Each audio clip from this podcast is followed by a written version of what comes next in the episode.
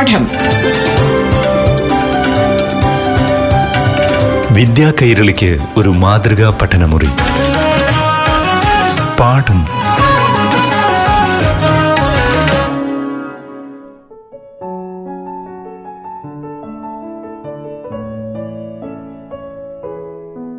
പ്രിയപ്പെട്ട കുട്ടികളെ ഇന്നത്തെ പാഠം ക്ലാസ് ഇവിടെ ആരംഭിക്കുകയാണ്. ഇന്നാദ്യം അഞ്ചാം ക്ലാസ്സിലെ മലയാളം പാഠഭാഗം കേൾക്കാം. ക്ലാസ് നയിക്കുന്നത് കിളിമാനൂർ ഗവൺമെന്റ് എച്ച് എസ് എസിലെ അധ്യാപിക എ സെലീന. പ്രിയപ്പെട്ട കൂട്ടുകാരെ എല്ലാവർക്കും നമസ്കാരം. അഞ്ചാം ക്ലാസ് കേരള പാഠാവലിയിലെ കാസിമിന്റെ ചെരുപ്പ് എന്നൊരു അറബി നാടോടി കഥയിലെ കുറച്ച് ഭാഗമാണ് നമ്മൾ കഴിഞ്ഞ ക്ലാസ്സിൽ ചർച്ച ചെയ്തത്. ആരായിരുന്നു ഈ കഥയിലെ കഥാപാത്രം? കാസിമായിരുന്നു. അദ്ദേഹത്തിന്റെ സ്വഭാവം എന്തായിരുന്നു? അദ്ദേഹം ഒരു ധനികനായിരുന്നെങ്കിലും ഒരു വലിയ പിശുക്കനായിരുന്നു അല്ലേ അദ്ദേഹത്തിന്റെ വേഷവും ഭാവവും എല്ലാം തന്നെ നമുക്ക് അയാളൊരു പിശുക്കനാണെന്ന് മനസ്സിലാക്കും. മാത്രമല്ല അദ്ദേഹത്തിന്റെ ചെരുപ്പ് കാസമിന്റെ ചെരുപ്പ് എന്നൊരു പ്രയോഗം പോലും അക്കാലത്തുണ്ടായി. അത്രയ്ക്കും മോശപ്പെട്ട അവസ്ഥയിലായിരുന്നു അദ്ദേഹത്തിന്റെ ചെരുപ്പ് അല്ലേ അല്പലാഭം പെരിഞ്ചേതം എന്നതുപോലെ അദ്ദേഹത്തിന് ഈ ചെരുപ്പ് ഓരോ പ്രശ്നങ്ങൾ വരുത്തി വെക്കുന്നുണ്ട്. അത് തന്നെയാണ് നമ്മൾ കഥയിൽ കാണുന്നത്. അദ്ദേഹം ആ ചെരുപ്പ് ആദ്യമേ ഉപയോഗിച്ചിരുന്നെങ്കിൽ അദ്ദേഹത്തിന് ഒരു പ്രശ്നങ്ങളും ഉണ്ടാവില്ലായിരുന്നു. പക്ഷെ അദ്ദേഹം ലിപ്തനായിരുന്നതുകൊണ്ട് തന്നെ ആ ചെരുപ്പ് വെച്ച് അദ്ദേഹം പരമാവധി അത് ഉപയോഗിക്കാൻ ശ്രമിച്ചു. അതിനുവേണ്ടി അദ്ദേഹത്തിന് ഒത്തിരി ധനനഷ്ടങ്ങളെല്ലാം സഹിക്കേണ്ടിയും വരുന്നു. അങ്ങനെ അദ്ദേഹം ഒരു ആ, ദാരിദ്ര്യ അവസ്ഥയിലേക്ക് എത്തുകയൊക്കെ ചെയ്യുന്നത് തന്നെയാണ് ഈ കഥയിലെ മുഖ്യമായ അംശം എന്ന് പറയുന്നത്. അപ്പോൾ നമുക്ക് കഥ എവിടെയാണ് എത്തി നിന്നത്? കാസിം തന്റെ ചെരുപ്പ് വെച്ചേക്കുന്ന ഓരോ പ്രശ്നങ്ങൾക്കും കാരണം മനസ്സിലാക്കിയിട്ട് ഒടുവിൽ ഈ ചെരുപ്പിനെ ഉപേക്ഷിക്കാൻ തന്നെ തീരുമാനിച്ചു. അത് കുഴിച്ചിടുന്നുണ്ട്.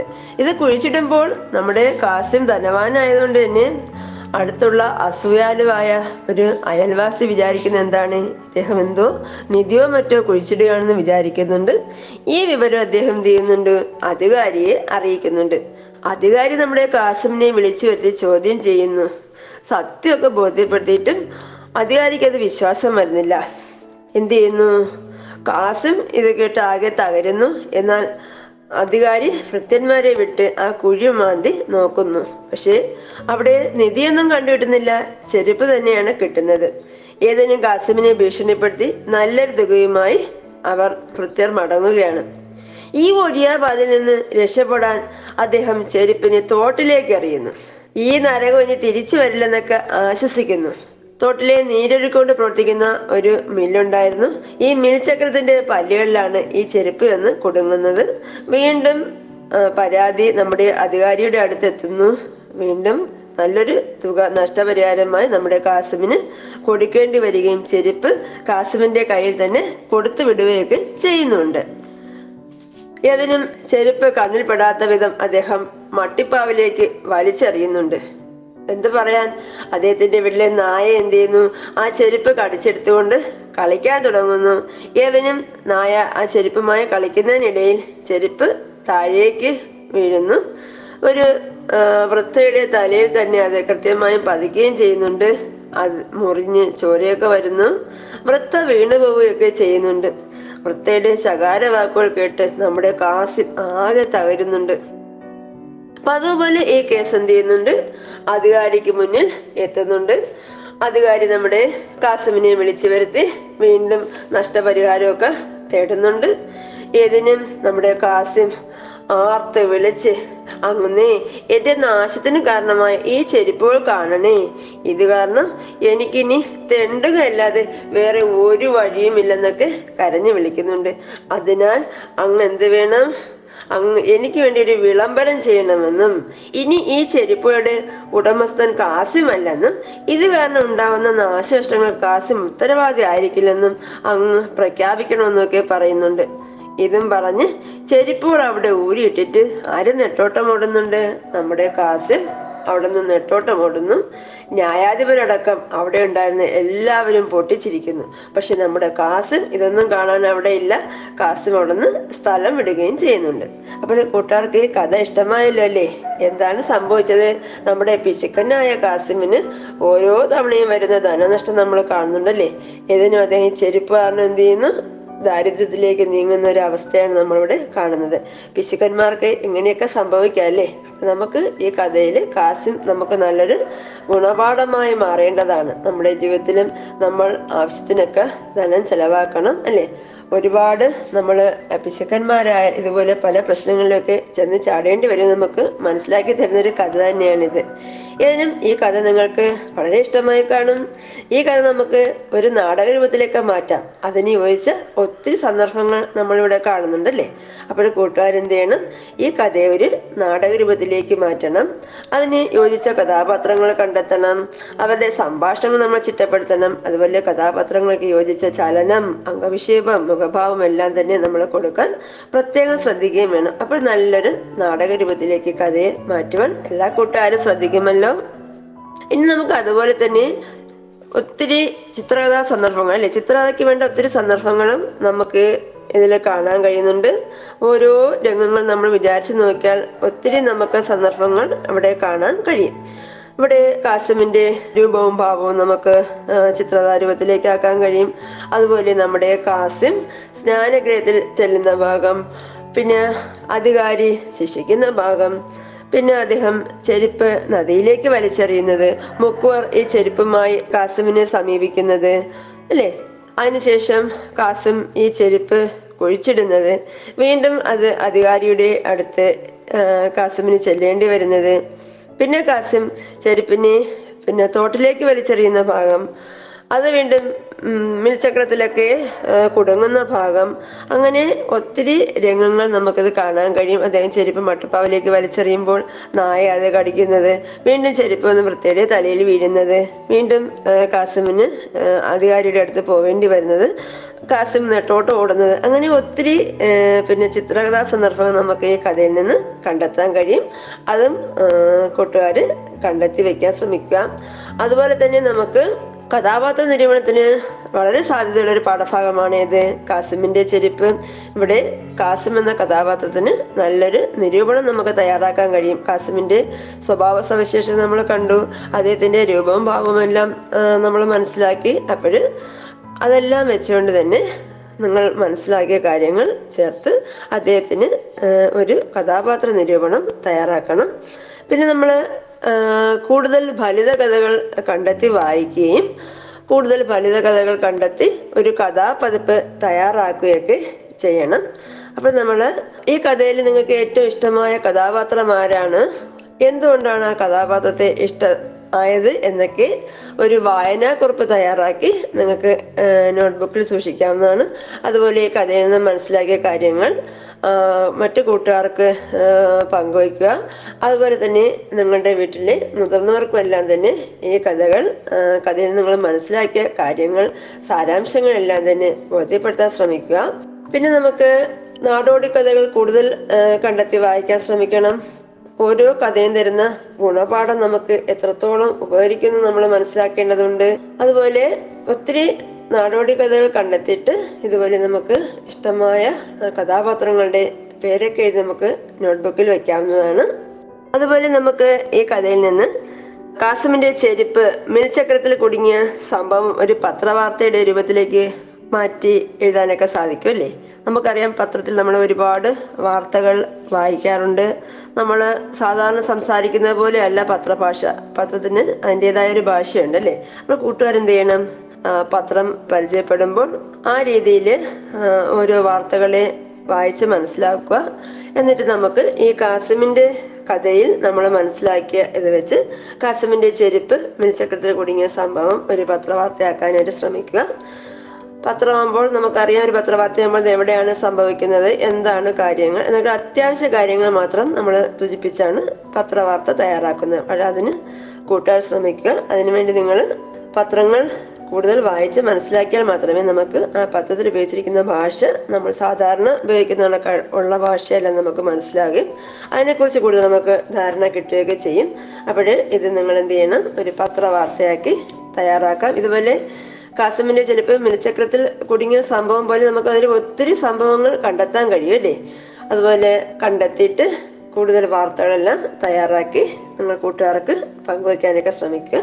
അപ്പോൾ നമുക്ക് കാസമിന്റെ ചെരുപ്പ് എന്ന പാഠഭാഗം ഇവിടെ പൂർത്തിയാവുകയാണ്. വീണ്ടും നമുക്ക് അടുത്ത ക്ലാസ്സിൽ കാണാം. നന്ദി നമസ്കാരം. പാഠം. വിദ്യാ കൈരളിക്ക് ഒരു മാതൃകാ പഠനമുറി. പാഠം.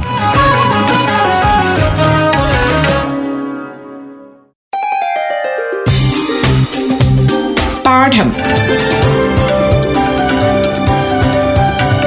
വിദ്യാ കൈരളിക്ക് ഒരു മാതൃകാ പഠനമുറി. പാഠം.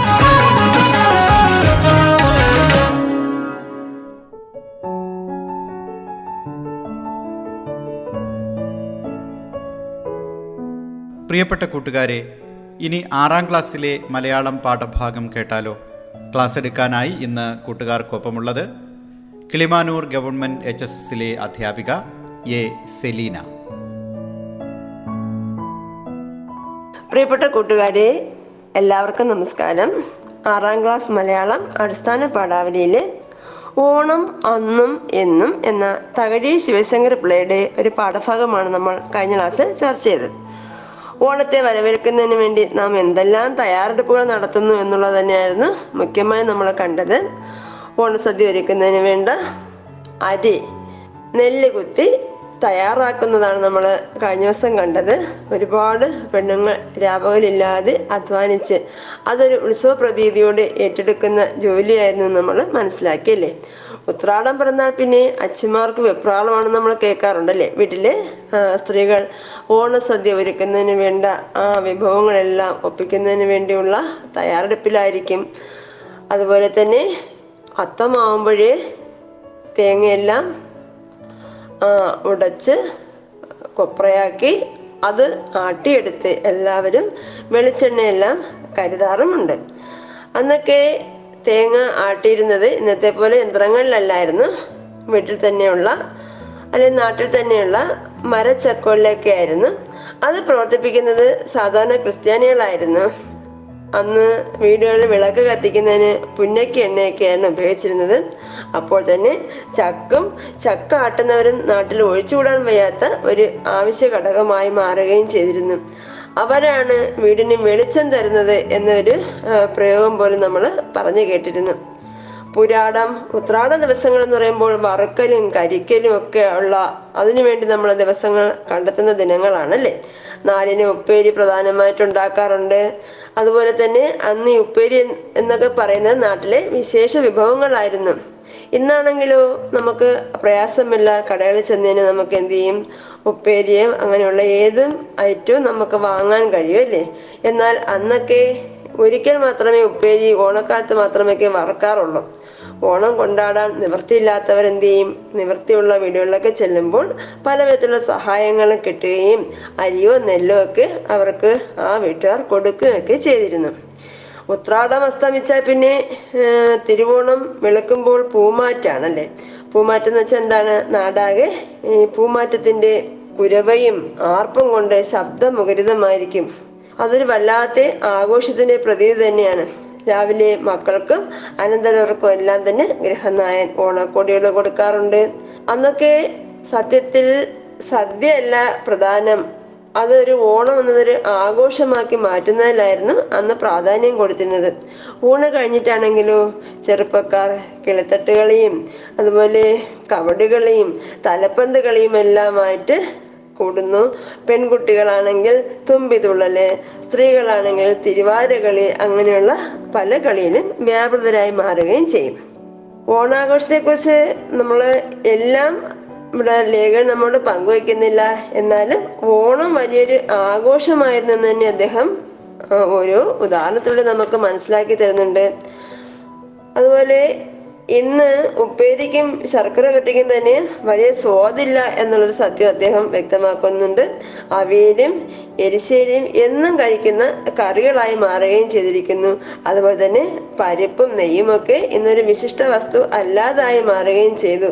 ഇന്ന് ഓണം എന്ന് പറയുന്നത് ഓണത്തിന് മാത്രമല്ല ഓണത്തിന് ഉള്ള അതേ പ്രാധാന്യത്തോടെ ഇന്ന് ആൾക്കാർക്ക് എപ്പോഴും സദ്യയൊക്കെ ഉണ്ടായി കഴിക്കുന്നതിനുള്ളൊരു അവസരം വന്നിരിക്കുന്നു. അതുകൊണ്ട് തന്നെ അന്ന് നമ്മൾ കൊടുത്തിരുന്ന ആ ഓണസദ്യയുടെ പ്രാധാന്യം ഒന്നും തന്നെ ഇന്ന് എല്ലാവർക്കും ഒരുപോലെ അനുഭവപ്പെടുന്നുമില്ല.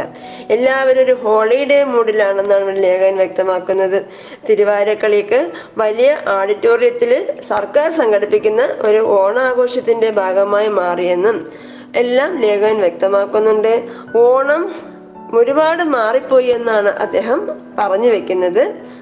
അതുകൊണ്ട് തന്നെയാണ് ലേഖൻ നമുക്ക് ഓണം അന്നും ഇന്നും എന്ന് പറയുമ്പോൾ പണ്ടത്തെ ഓണം ഇന്നത്തെ ഓണം ഒരുപാട് മാറിയിരിക്കുന്നു എന്ന് നമുക്ക് മനസ്സിലാക്കാൻ കഴിയുന്നുണ്ട്.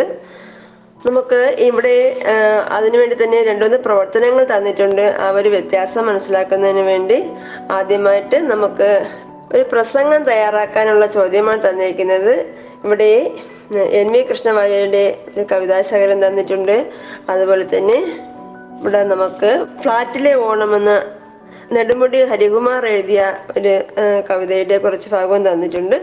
ആ രണ്ട് കവിതയും നമ്മൾ വായിച്ചു നോക്കിയതിന് ശേഷം നിങ്ങൾക്ക് ചോദ്യം തന്നിരിക്കുന്നത് കവിതയിലെ ഓണവും ഓണത്തെക്കുറിച്ചുള്ള തകഴിയുടെ ഓർമ്മകളും ചർച്ച ചെയ്ത് നിങ്ങളുടെ ഓണാനുഭവങ്ങൾ കൂടി ഉൾപ്പെടുത്തി ഓണം അന്നും ഇന്നും എന്ന വിഷയത്തിൽ ഒരു പ്രസംഗം തയ്യാറാക്കാനാണ് ചോദ്യം തന്നിരിക്കുന്നത്. ഇവിടെ എൻ വി കൃഷ്ണവാര്യരുടെ ആ കവിതയിലെ വരികൾ നിങ്ങൾ വായിച്ചു നോക്കുക. ഒരു ചെടിയും നട്ട് വളർത്തിയിലോണപ്പൂവെങ്ങനെ നുള്ളാൻ ഒരു വയലും പൂട്ടി വിതച്ചില്ലോണച്ചോറെങ്ങനെ ഉണ്ണാൻ ഒരു വാഴക്കന്നും നട്ടിയിലോണപ്പഴമെങ്ങനെ തിന്നാൻ. ഒരു കഴിനൂൽ പോലും നൂറ്റിയിലോണത്തുണി എങ്ങനെ അണിയാൻ. ഒരു കരളിൻ സ്നേഹം ഭാഗിയിലോണക്കളി എന്തു കളിക്കാൻ? ഉള്ളത്തിൽ കള്ളക്കർക്കടമെങ്ങനെ പൊന്നോണം പുലരാൻ? നമ്മൾ അധ്വാനിക്കാതിരുന്നാൽ അല്ലേ? എങ്ങനെയാണ് നമുക്ക് ഓണത്തിന്റെ തനിമ നിലനിർത്താൻ കഴിയുന്നത്? അധ്വാനത്തിന്റെ മഹിമ അല്ലെങ്കിൽ മഹത്തരമില്ലെങ്കിൽ നമുക്ക് സ്വാഭാവികമായും ആ ഒരു ഓണത്തിന്റെ അവസരം അല്ലെ നമ്മിൽ നിന്നും അന്യം നിന്ന് പോകും നമ്മൾ സ്വയം അധ്വാനിച്ച് അതിന്റെ മാറ്റോടുകൂടി തന്നെ നമ്മൾ ഓണമെല്ലാം ആഘോഷിക്കേണ്ടിയിരിക്കുന്നു എന്നുള്ളത് തന്നെയാണ് അവിടെ നമുക്ക് മനസ്സിലാക്കാൻ കഴിയുന്ന ആശയം. അതുപോലെ ഫ്ലാറ്റിലെ ഓണം എന്ന നെടുമുടി ഹരികുമാറിന്റെ വരികൾ നമുക്കൊന്ന് ആ കവിതയിലെ വരികൾ നമുക്ക് നോക്കാം. അത്തം പുലർന്നു വിടർന്നു കാണു മുറ്റത്തു പൂക്കളമിട്ടിടേണ്ടേ? മുറ്റുമാഹ്ലാദത്തിനോണനാളായി മുറ്റമില്ലാതെ നാം എന്തു ചെയ്യും? ഏഴു നിലയുള്ള സൗദമൊന്നിൽ ഏഴാം നിലയിലെ വാടകക്കാർ നാഗരികർ നാഗവാസികൾ നാം ഓണത്തെ എങ്ങനെ സ്വീകരിക്കും? ഇവിടെ ഫ്ലാറ്റിലോട്ടൊക്കെ ആൾക്കാർ താമസം മാറിയപ്പോൾ ഓണമൊന്നും ആഘോഷിക്കാനുള്ള അവസരമില്ലാത്തതിനെ കുറിച്ചുള്ള ആ ഒരു പരിഭവം പങ്കുവയ്ക്കുന്ന വരികൾ തന്നെയാണ് ഇതിന് നിങ്ങളത് വായിച്ച് മനസ്സിലാക്കിയതിന് ശേഷം കവിതയിലെ ഓണവും ഓണത്തെക്കുറിച്ചുള്ള തകഴിയുടെ ഓർമ്മകളും ചർച്ച ചെയ്ത് ഓൺ നിങ്ങളുടെ ഓണാനുഭവങ്ങൾ കൂടി ഉൾപ്പെടുത്തി ഓണം അന്നും എന്ന എന്ന വിഷയത്തിൽ ഒരു ഉപന്യാസം തയ്യാറാക്കാനാണ് പറഞ്ഞിരിക്കുന്നത്. ഓണം അന്നും ഇന്നും എന്ന പാഠഭാഗവുമായി ബന്ധിപ്പിച്ച് തന്നെ നമുക്ക് ഒന്ന് രണ്ട് പ്രവർത്തനങ്ങൾ കൂടി ഏറ്റെടുക്കേണ്ടിയിരിക്കുന്നു. കേരളത്തിന്റെ പണ്ടത്തെയും ഇന്നത്തെയും അവസ്ഥകളെ വിശകലനം ചെയ്ത് കേരളം ഇന്നലെ ഇന്ന് എന്ന വിഷയത്തിൽ ഒരു കുറിപ്പ് തയ്യാറാക്കുക. അടുത്ത ചോദ്യം. മലയാളത്തിലെ മഹാനായ നോവലിസ്റ്റും ചെറുകഥാകൃത്തുമാണ് തകഴി. അദ്ദേഹത്തിന്റെ കൃതികൾ വായിച്ച് പ്രശസ്തമായ രണ്ടോ മൂന്നോ കഥാപാത്രങ്ങളെ കുറിച്ച് ഒരു കുറിപ്പ് തയ്യാറാക്കുക. കഴിഞ്ഞ ക്ലാസ്സിൽ നമ്മൾ ഓണവുമായി ബന്ധിപ്പിച്ച കടങ്കഥകളും പഴഞ്ചൊല്ലുകളും എല്ലാം ശേഖരിച്ച് ഒരു പതിപ്പ് തയ്യാറാക്കാൻ പറഞ്ഞിരുന്നു. അതോടൊപ്പം തന്നെ ഓണത്തെ പ്രകീർത്തിക്കുന്ന കവിതകളും നാടൻ പാട്ടുകളും എല്ലാം തന്നെ നമുക്ക് ശേഖരിക്കാവുന്നതാണ്. എല്ലാ കൂട്ടുകാരും അതെല്ലാം ഏറ്റെടുക്കുമെന്ന് ടീച്ചർ പ്രതീക്ഷിക്കുന്നു. പൂവിളി പൂവിളി പൊന്നോണമായി. നീ വരൂ നീ വരൂ പൊന്നൂണത്തുമ്പി. വീണ്ടും ഒരു ഓണക്കാലത്തിന്റെ പൂവിളികൾക്കായി കാതോർത്തുകൊണ്ട് നമുക്ക് ഈ പാഠഭാഗം എവിടെ അവസാനിപ്പിക്കുകയാണ്. അടുത്ത ക്ലാസ്സിൽ വീണ്ടും കാണാം. നന്ദി നമസ്കാരം. പാഠം. വിദ്യാ കൈരളിക്ക് ഒരു മാതൃകാ പഠനമുറി. പാഠം.